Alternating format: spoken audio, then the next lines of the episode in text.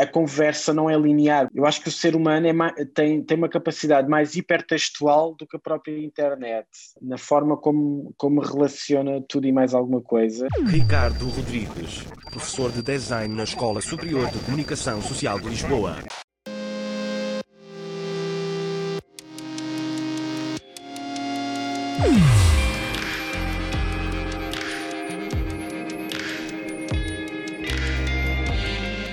Carne esperta.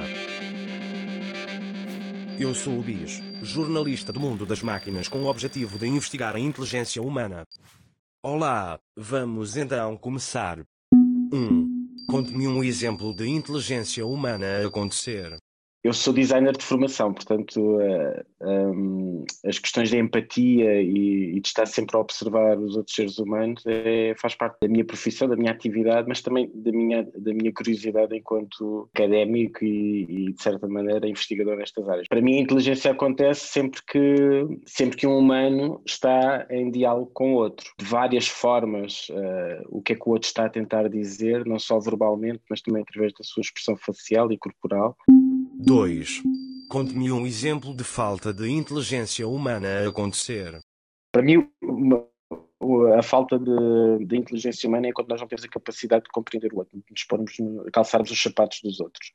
Uh, portanto, tudo o que seja fundamentalismos, uh, racismos, tudo isso é falta de inteligência humana. É, é nós não conseguimos projetar-nos no outro e, e, e perceber que, que aquilo que nos distingue uns dos outros não é assim, não é, não é quase nada. Portanto, nós todos valemos todos a mesma coisa, independentemente da cor, do estatuto, dessas coisas todas. 5. Relação entre inteligência e experiência. É, elas são as duas faces de uma moeda. Eu tento experiências novas, uh, acumulo conhecimento e experiências e outras experiências e, e portanto, a inteligência uh, vai subindo. 6. Relação entre inteligência e emoções. Bem, há aquela coisa chamada inteligência emocional, que é, que é, que é muito importante e, e que não se consegue muito bem definir, não é? Uh, Diz-se muito que aquela pessoa tem uma inteligência emocional eh, maior do que, do que outra. Eu, eu ouço muito isso na, na, minha, na minha atividade. As emoções são, assim, uma forma também de alimentar, são receptores para a inteligência, não é? E, e há pessoas que efetivamente, não, não, não sei se é por serem mais inteligentes, mas provavelmente estão mais presentes no aqui e no agora, ou seja, não se distraem tanto e, portanto, conseguem receber mais informações uh, dos outros porque mais, têm um foco muito, muito maior. Se calhar, agora está muito na moda, mas é o princípio do mindfulness, portanto, a atenção plena. A comunicação comercial, vamos lhe chamar publicidade ou marketing, para, para ser mais entendida, uh, mas a comunicação comercial é isso. Tudo é aproveitado pelo design também, controlar e enaltecer a mensagem, uh, seja ela qual for. 8. O que faz os humanos inteligentes para lá dos outros animais? Nós somos seres sociais o encontrar um abrigo, o ter comida para comer, o caçar, o, o proteger o grupo. 9. Contribuições inatas e contribuições adquiridas.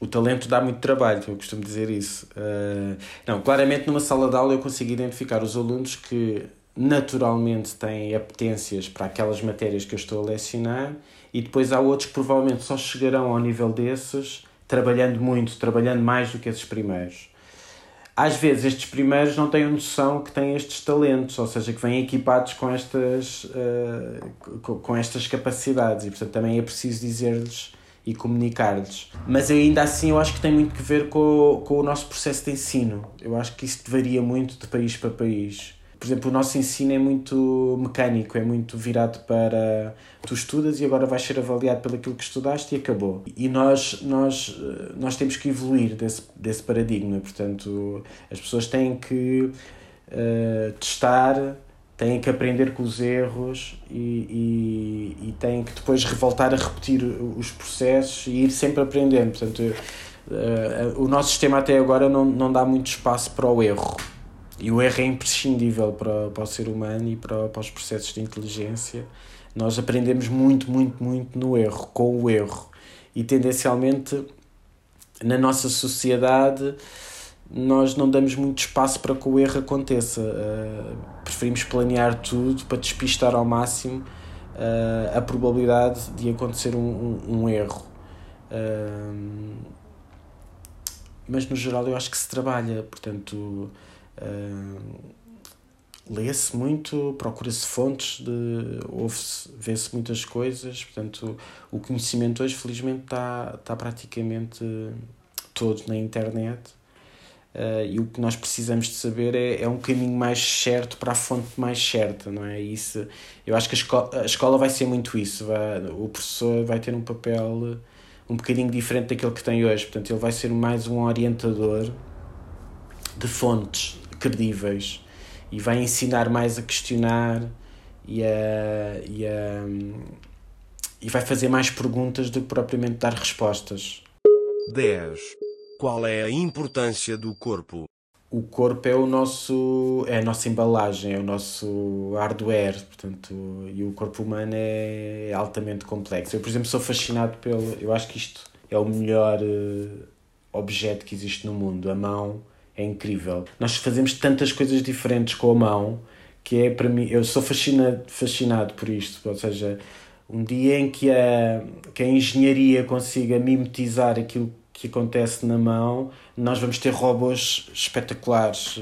O corpo, tal como, como o cérebro, precisa de ser cuidado, não é? Porque ele, na verdade, ele, ele primeiro é através do corpo que nós temos os sistemas de output e de, e de input, não é? Como os computadores. Portanto, o cérebro tem um papel crucial, mas ele, mas ele precisa desta máquina toda que é muito complexa e é muito diferente para depois nós termos uh, a capacidade de evoluir e ir mais longe e de ser mais inteligentes ou, ou, ou de fazer uh, coisas melhores. Eu, eu não gosto nada da perfeição, eu acho que ela não, não existe, não existe na natureza. Portanto, a, a própria natureza tem, tem processos de não ser perfeita e de anular a perfeição. Portanto, eu, eu gosto muito da finitude do nosso corpo.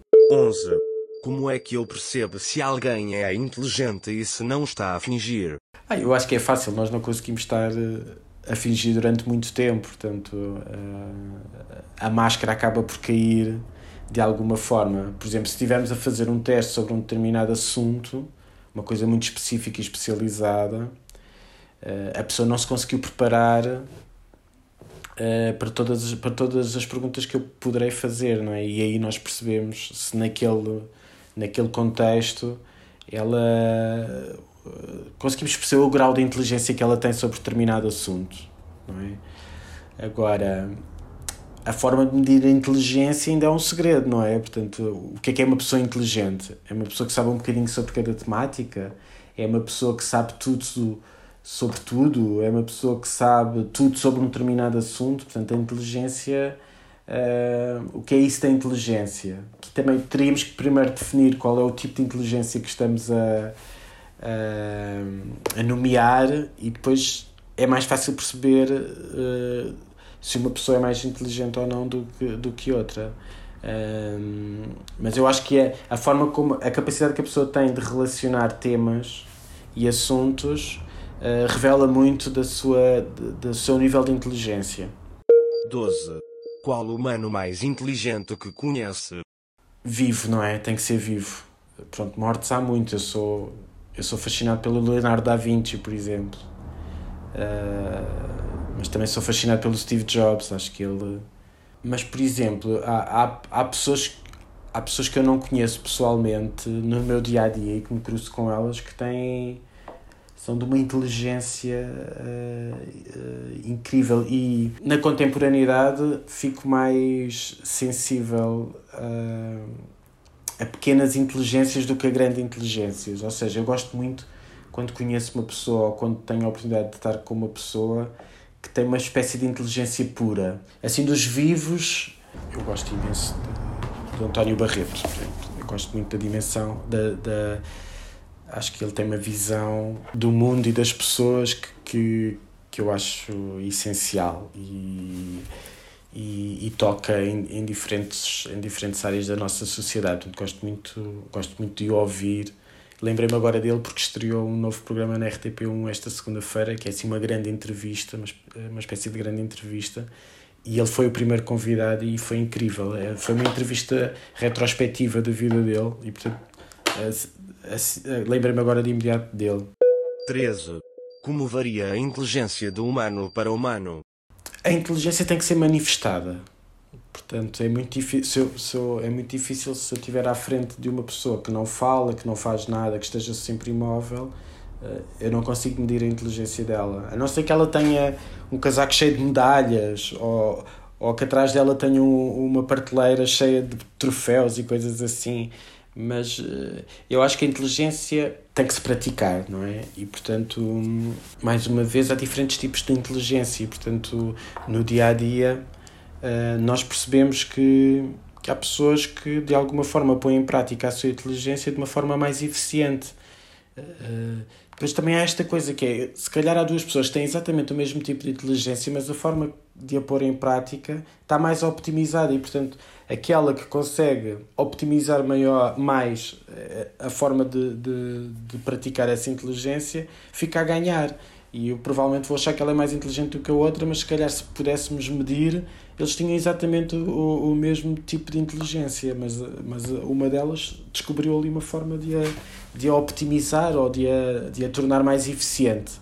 Nós também temos muito isso, o ser humano que é conseguimos transformar processos uh, às vezes de forma mais eficiente à medida que os sabemos executar e que vamos aprendendo mais sobre eles. Estou-me a lembrar, quando vou ao café de manhã beber, beber café, há um empregado de mesa que eu gosto sempre de ser atendido por ele, porque ele tem uma forma de, de, de, de, de servir aquilo que eu lhe peço, ou, ou até mesmo a, a, forma como ele se expressa, uh, é muito mais eficiente do que qualquer outra pessoa que esteja ali na, na, naquele café que eu, que eu, que eu vou. Portanto, uh, eu às vezes chego lá e não preciso de pedir, ele já sabe, já, já me conhece bem, já sabe quais são os meus hábitos, já sabe que variam, que os hábitos variam se eu for lá de manhã ou se for depois do almoço ou se for à tarde. E, e de alguma forma aquele homem uh, criou uma relação comigo. Provavelmente se ele mudar de trabalho e for para outro café, eu vou atrás dele. 14. Como é que um humano pode aumentar a inteligência? Bem, eu nisso sou um bocadinho fundamentalista. Eu acho que a leitura é, é das coisas mais eficazes para. Nós podemos. Uh, eu acho que as crianças. Eu vejo isso nos meus filhos. Uh, ser pai tem esta coisa fantástica que nós uh, voltamos a olhar o mundo de uma perspectiva que já nos tínhamos esquecido. E porque temos a oportunidade de ver o mundo outra vez, pela primeira vez, mas desta vez não é pela, pelos nossos olhos, mas é pelos olhos dos nossos filhos a minha filha mais velha, que tem 7 anos, ela sempre adorou livros. Portanto, o, o livro não é só um objeto que transporta conhecimento, numa primeira fase era também um objeto de brincadeira. E eu percebi muito cedo que os livros fizeram com que ela desenvolvesse tudo o resto muito mais rapidamente. A maior fonte de nós aumentarmos o nosso conhecimento é ler, porque ler é um processo físico e é também um processo uh, que requer muito de nós, porque nós temos de estar focados. O objeto livro é, tem essa coisa, ele exige uh, muito de nós. Um vídeo, por exemplo, eu posso aprender com um vídeo, não é? Mas se passar aqui alguém ao lado, ou se um colega meu me perguntar qualquer coisa, eu respondo e estou a ver o vídeo ao mesmo tempo. O livro não, eu tenho que parar e dizer, então diz lá agora. 15. O que ainda o irrita na inteligência artificial? um, a capacidade que a inteligência artificial não tem de saber que aquilo que eu quero não é aquilo que o grupo onde eu estou inserido quer. Que é a lógica do algoritmo das redes sociais, que cria bolhas. Ou seja, ele acha que pelo simples fato de eu seguir determinadas pessoas, determinadas marcas, determinados perfis, determinadas empresas, que eu às tantas só quero aquilo e portanto não quero coisas novas. Portanto é muito difícil depois o novo perfurar estas bolhas, não é? E depois cria-se outras coisas ao nível da literacia e da percepção que eu tenho sobre determinado assunto. Porque se eu só vejo pessoas que têm a mesma opinião, naturalmente a minha percepção sobre determinado assunto vai ser naquele sentido. É? E eu acho que um grande problema dos nacionalistas deste fenómeno que nós temos agora, das pessoas de, destes partidos e destes movimentos tem que ver com isso, é que a maior parte das pessoas chega a estes movimentos, chega a esta forma de política, de fazer política, sobretudo nas redes sociais, onde necessariamente é preciso haver uma grande literacia. E eu tenho-a e volta e meia, algumas vezes por ano, vou aos meus feeds, vou às minhas redes sociais e limpo uma série de páginas e de coisas e escondo determinadas informações sobre o tipo de utilizador que eu sou para que o meu acesso àquela rede social seja o mais neutro possível, não é? O que eu quero numa rede social é o que eu quero quando vou a um quiosque comprar o jornal. Eu quero que estejam lá todos os jornais de todos os quadrantes políticos sobre todos os temas e eu decido. E às vezes eu, por exemplo, compro sempre o mesmo jornal, mas volta e meia compro outros porque tem na capa assuntos que me interessam mais. Por exemplo, nas revistas já não sou assim, já compro revistas muito diversas e não compro sempre uh, todos os meses a mesma revista. E portanto é isso que eu queria numa rede social, era está lá toda a informação e sou eu que escolho, não é um algoritmo que vai escolher por mim e que me vai dizer não, não, sobre este assunto só podes ir nesta direção. E pronto, e isso é o que ainda está para resolver nas redes sociais e é por isso que há um abandono cada vez mais, por exemplo, ao nível do Facebook há um abandono cada vez mais. Eu, eu antes ia todos os dias ao Facebook e agora não. Agora vou uma vez por semana e editei uma lista de pessoas que eu quero ver em primeiro lugar porque, porque não acredito daquela forma de não acredito naquela forma de democracia e de acesso à informação. Portanto não é uma fonte é uma fonte hoje secundária para mim. 16 impacto positivo da inteligência artificial. Há muitos impactos da inteligência artificial portanto a possibilidade de nós construirmos modelos e cenários uh, mais rapidamente, a possibilidade de, de sustentarmos as nossas escolhas a partir de, desses modelos e dessas ilações que a inteligência artificial pode fazer como um ser humano não consegue fazer no tempo, em tempo útil, é assim a grande vantagem da inteligência artificial. 17. Impacto negativo da inteligência artificial.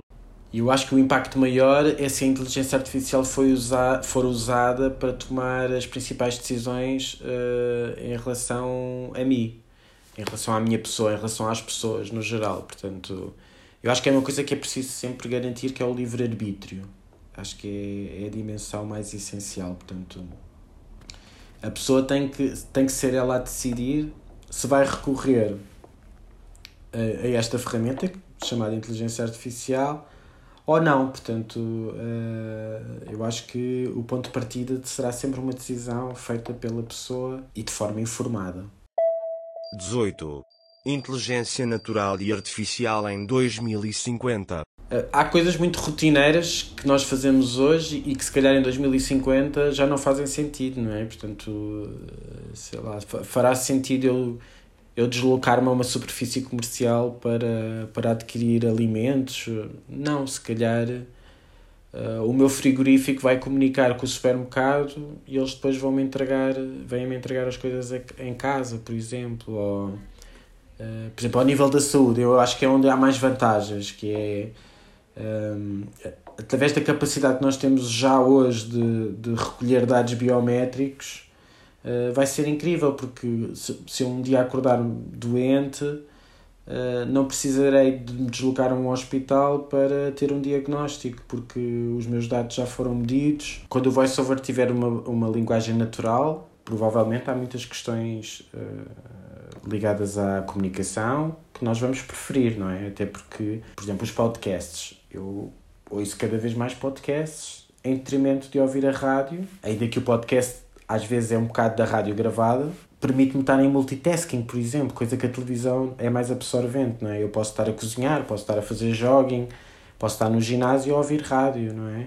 A rádio tem muito isso, não é? Às vezes há muitos ouvintes que até têm uma desilusão, porque imaginam uma pessoa, estão sempre a ouvir a pessoa e imaginam de uma determinada forma e quando a vê pelo, há uma altura em que a vê e até, epá, eu imaginei-te assim e assado, porque nós temos essa capacidade, não é? O design não vai perder a sua função principal. O design é sempre uma interface.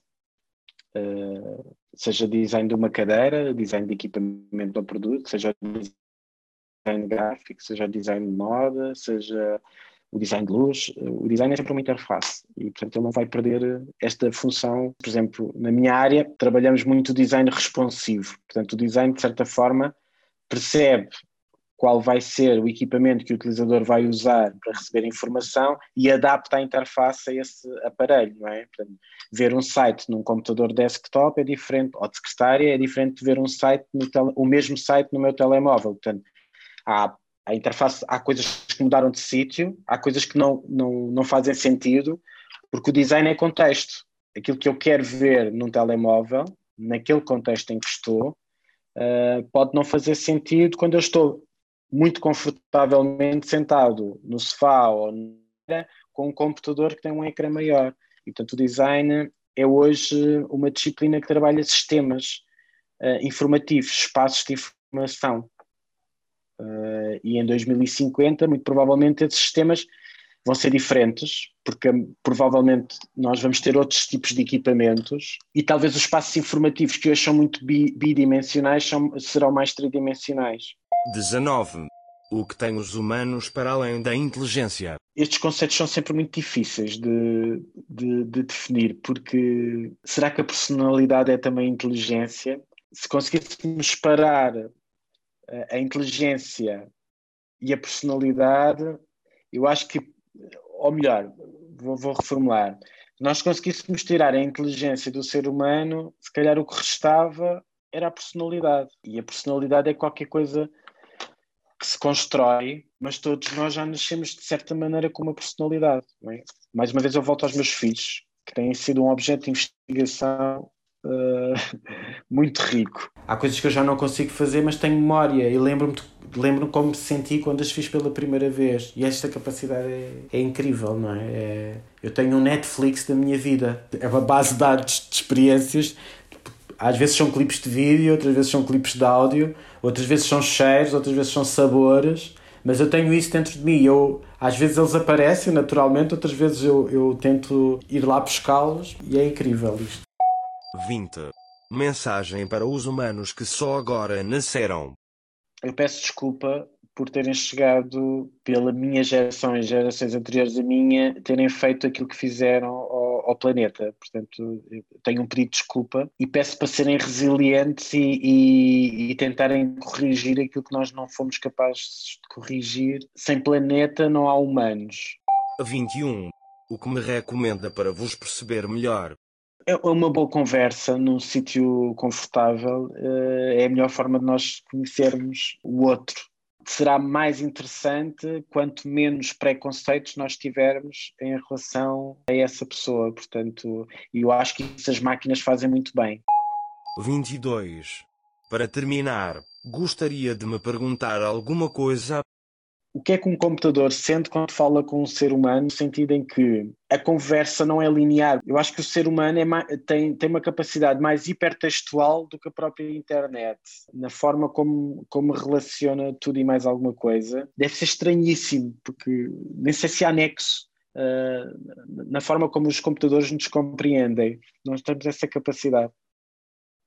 Não entendemos nada até o aprendermos de mais de uma maneira. Marvin Minsky. Faz sentido, faz sentido. Terminei as perguntas. Muito obrigado.